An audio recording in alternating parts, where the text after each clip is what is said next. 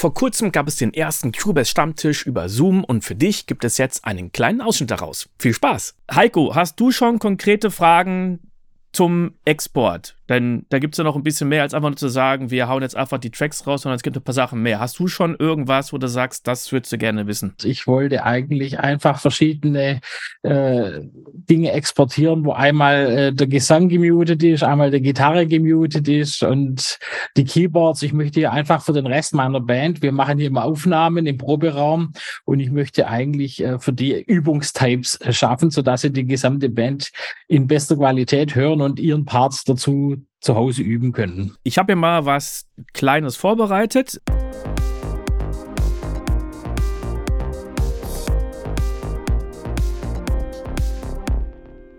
Jetzt haben wir hier den, den Schlagzeuger in der Band. Da haben wir hier Kick, Hi-Hat und die Loops.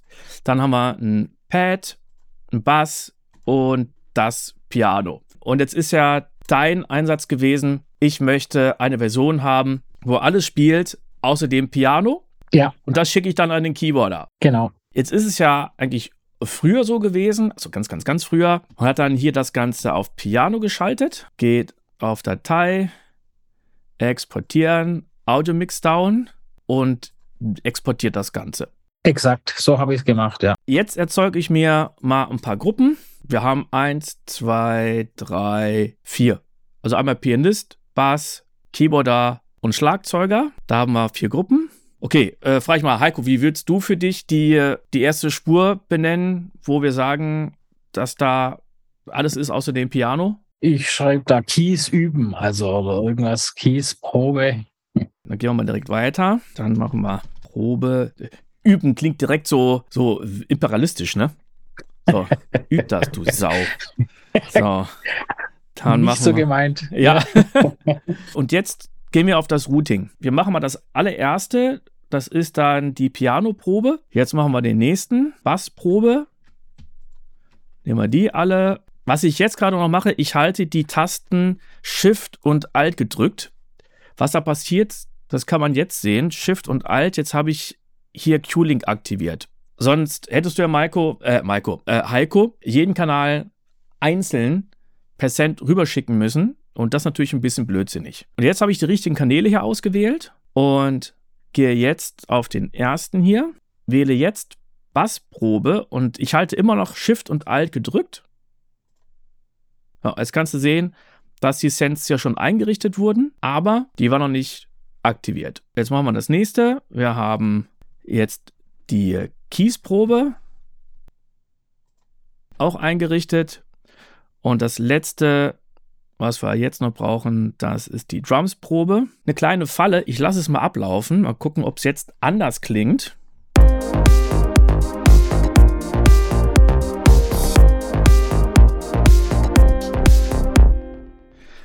Also vielleicht fällt es erstmal gar nicht auf, aber die Falle ist die, dass die Gruppen, die ich jetzt erzeugt habe, auch auf den Stereobus rausgehen. Das heißt, das klingt jetzt natürlich viel, viel lauter. Wenn ich das jetzt nochmal laufen lasse.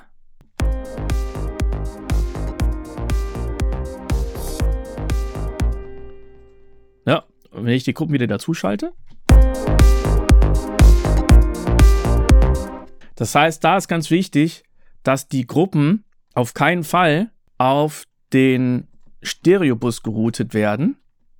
Wieder Shift Alt, ich klicke hier oben drauf und sage kein Bus. Und Jetzt kann natürlich die Frage sein, wie kann ich denn jetzt überhaupt abhören, was jetzt hier in den Gruppenspuren vorkommt? Denn jetzt habe ich die ja aus der Stereosumme rausgenommen ne, und habe gesagt, die hören wir jetzt überhaupt nicht mehr. So, wie können wir die hören? Ganz einfach, indem ich den Kontrollroom anhabe, hier auf der rechten Seite. Ihr könnt nämlich ganz einfach in Spuren reinhören, obwohl die auch nirgendwo hin geroutet sind. Jetzt kann ich gleich auf den Listen-Bass gehen und dann höre ich diesen Track und zwar nur diesen Track. Gehen wir Pianoprobe.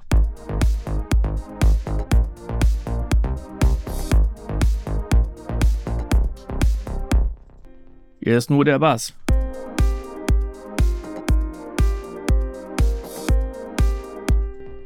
Nur die Keys.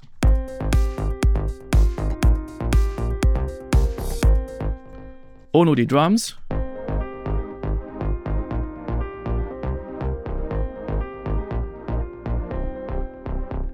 Und dafür ist dieser Listen Bass einfach pures Gold wert. Jetzt wollen wir für die Band alles exportieren. Ich gehe jetzt hier auf mehrfach. Jetzt gehe ich hier auf die Gruppenkanäle. Zur Sicherheit, damit ich das nochmal gegenchecke, wähle ich hier bei der Option nach Export aus Audiospur erzeugen. Dann gehe ich auf das Benennungsschema, eine Funktion, die ich absolut liebe. Ich wähle jetzt als erstes den Projektnamen. Das ist das, was wir hier oben haben. Als nächstes nehme ich den Kanalnamen. Wir hauen das Ganze mal raus. Jetzt haben wir hier die einzelnen Files.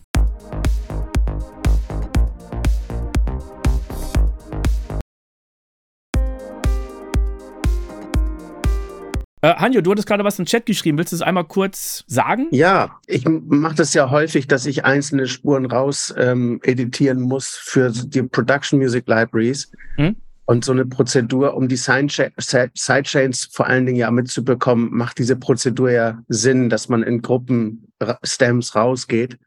Nur wenn es nur so ein paar Spuren sind, dann ist dieses Geödel mit so vielen äh, Kleinigkeiten da ja auch sehr aufwendig. Und da deswegen meine Frage, ist das nicht sinnvoller, wenn man viel mehrere Spuren hat? Sonst ist man ja mit diesem ganz simplen äh, Main-Output in Solo-Channels eigentlich schneller. Nimm mal ein Beispiel, wie du das anliefern musst oder möchtest? Ich würde es jetzt so machen, natürlich alle, die nicht Sidechain betroffen sind, würde ich einfach äh, im Export anwählen, bei der Mehr beim Mehrfachexport und mhm. würde die so rausdengeln. Das ist das Schnellste. Da, wo mhm. Sidechain-Effekte aber mit drinne sind, mhm. die würde ich dann in eine Gruppe routen quasi. Das wäre so das Effektive, was ich machen würde. Ich frage mal ganz doof, wieso du die in eine Gruppe routen würdest damit man, äh, damit das Ducking quasi im, im Effekt ist. Ne? Wenn ich jetzt zum Beispiel einen Bass habe, der duckt, wenn die Bassdrum kommt, das konservativste Beispiel, was mir gerade einfällt, ja. dann wäre es ja so, dass ich quasi beides linear als Vollgas hätte. Aber wenn ich die jetzt, wenn ich den Impuls vom Bass, äh, von der Bassdrum auf den Bass mitliefere, dann brauche ich halt diesen Sidechain-Effekt. Das kann ich nicht mono machen. Ich habe das sogar jetzt hier gemacht, weil der Robert Taylor nämlich genau das angesprochen hat. Deswegen klasse, dass du es auch ansprichst. Jetzt haben wir zum Beispiel dieses Pad hier. Klingt total normal. Wenn ich jetzt aber die Kick noch dazu mache, ja. dann hören wir, ah, okay, die kickt die Sidechain jetzt das Pad. Das Problem ist jetzt natürlich gewesen, wenn ich jetzt das Pad solo schalte, dann ist das Sidechaining beim Pad weg. Ne? Das klingt wieder normal. Ja. Da dupliziere ich jetzt die Spur von der Kick, hab die jetzt nochmal. Die möchte ich jetzt auf keinen Fall hören. Das heißt, dass wir die jetzt hier rausnehmen. Kein Bus. Ne, ich spiele die ab, ich höre sie nicht. Die obere höre ich. Die untere nenne ich einfach mal Kick Trigger. Bis jetzt habe hab ich immer noch nichts gewonnen. Dasselbe Ergebnis. Jetzt kommt der nächste Trick. Ich gehe jetzt auf den Kompressor auf der Pad-Spur und wähle mir hier Kick Trigger aus. Hat er jetzt sogar schon gemacht. Und jetzt kommt's, jetzt schalte ich diese Kick, nämlich die Trigger Kick, auf Solo Save. Ich äh, halte jetzt Steuerung und Alt gedrückt und klicke jetzt auf das S und dann seht ihr hier so ein oranges Rechteck, also das rote Solo haben wir jetzt gemorpht in einen orangenen Button. Und das heißt jetzt, dass diese Spur, wenn ich andere Spuren auf Solo schalte, dass diese Spur anbleibt. Würde ich dasselbe mit der Kick oben machen, dann würde ich ja auch wenn ich das Pad nur hören würde, würde ich diese Kick auch noch hören. Aber das möchte ich nicht. Und wenn ich jetzt das Pad nochmal auf Solo schalte, dann hören wir, ole ole, es funktioniert, weil diese Trigger-Kick immer noch läuft, nicht hörbar ist, aber weil sie auf Solo Safe geschaltet ist, jetzt mein Pad sidechained. Du bist echt so mega, ey. Geil. Hammer, wusste ich noch gar nicht. Super. Ja. Made my day. Danke. Ja. Aber du hast mich hier auf zwei anderen Kanälen völlig, äh, völlig erwischt gerade. Das ist völlig geil. Also Cool. Es ist interessant, dass man auf mehreren, äh, das mittlerweile ist Cubase, Nuendo, also Steinberg so eine richtig eigene Programmiersprache geworden, empfinde ich so. Das finde ich eigentlich ziemlich geil. Ja. Weil das ist auch ein Alleinstellungsmerkmal der Engine. Das mag ich sehr gerne, ne? Ja, ich habe ich hab noch ein paar Dinge, aber gibt es zu den Themen noch irgendwelche Fragen oder neue Fragen, die jetzt aufgetaucht sind? Also das ist natürlich schon sehr inspirierend, diese Lösungsansätze und was wir jetzt alles gemacht haben. Das bringt mich auf anderen Bereichen auch wieder sehr viel weiter. Also vielen Dank, großartig, dass du das hier machst an deinem Sonntag. Wie macht ihr denn dann den Export nachher und, und die Benennung? Ich, ich wähle da ein Element aus und mache mein P und dann weiß ich oben hier, das ist der Bereich, den ich hier exportieren muss. Mit P mache ich das eigentlich immer. Ich mache einfach mehrere Versionen vom Projekt. Fertig, Schluss. Wie, wie, machst du die Version vom Projekt? Also du hast dann verschiedene Cubase-Projekte. Ja, genau. Ah, und, und dann drückst du auch P. Genau. Ja, ich habe es lange genauso gemacht. Jetzt natürlich nicht mehr. Es gibt verschiedene Gründe, warum ich das anders gemacht habe. Also wenn ich jetzt zum Beispiel das Ding nochmal durchlaufen lasse,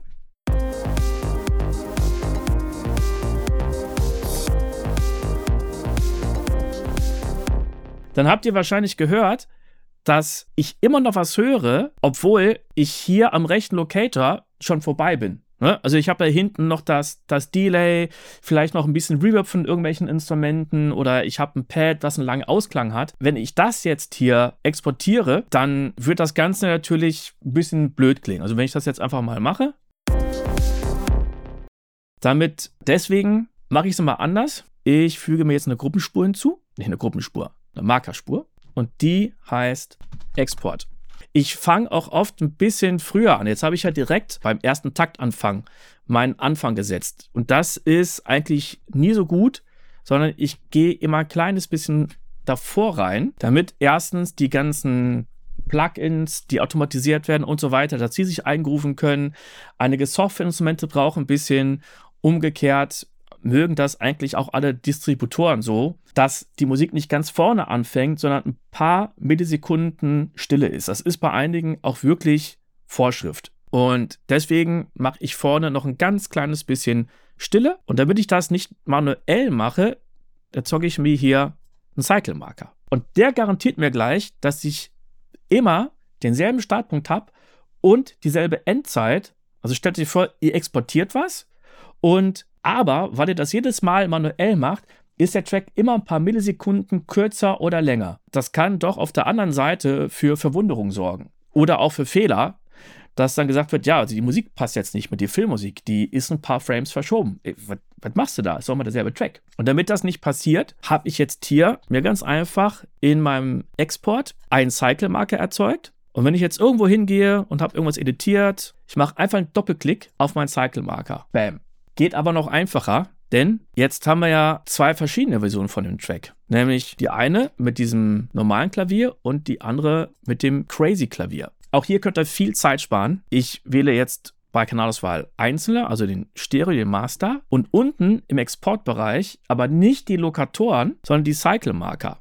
Und damit die Beschriftung auch automatisch ist, gehe ich in den ersten Cycle Marker und gehe in die Beschreibung und benenne es Piano normal und den zweiten Piano Crazy. Ich wähle beide an, gehe jetzt wieder in das Benennungsschema, wähle den Projektnamen, jetzt den Cycle-Marker-Namen und das ist es. Auch die werden jetzt automatisch hier exportiert und dann gleich als Spur reingeladen. Und jetzt habt ihr hier unten beide Versionen. Ihr spart Zeit und vor allen Dingen, es gibt keine Fehler mehr. Es ist alles richtig benannt immer dieselben Längen, die richtigen Längen und ihr müsst nicht mal nachdenken. Einmal das, äh, das einrichten und das geht natürlich jetzt wesentlich schneller als bei den, bei den ganzen Gruppen. Gibt es noch irgendeine Frage, die jemandem von euch auf dem Herzen liegt? Nö, tatsächlich von mir gar nichts mehr, obwohl meine letzte Folge das alles abgearbeitet. War auch echt coole Sachen. Also war wieder viel Input und das muss erstmal übernommen werden, weil ich fand das ganz gut mit den, mit den Gruppenspuren. Ja, aber cool, das fand ich richtig gut. Dann wünsche ich euch noch einen fantastischen Sonntag. Dir auch und ich komme gerne wieder. War großartig. Ja, danke. Gerne. Ciao. Das war nur ein kleiner Ausschnitt aus dem Cubase-Stammtisch. Und wenn du auch mal dabei sein und Fragen stellen möchtest, dann trag dich doch einfach in die Liste ein. Der Link ist in der Beschreibung. Also sei beim nächsten Mal mit dabei. Ciao!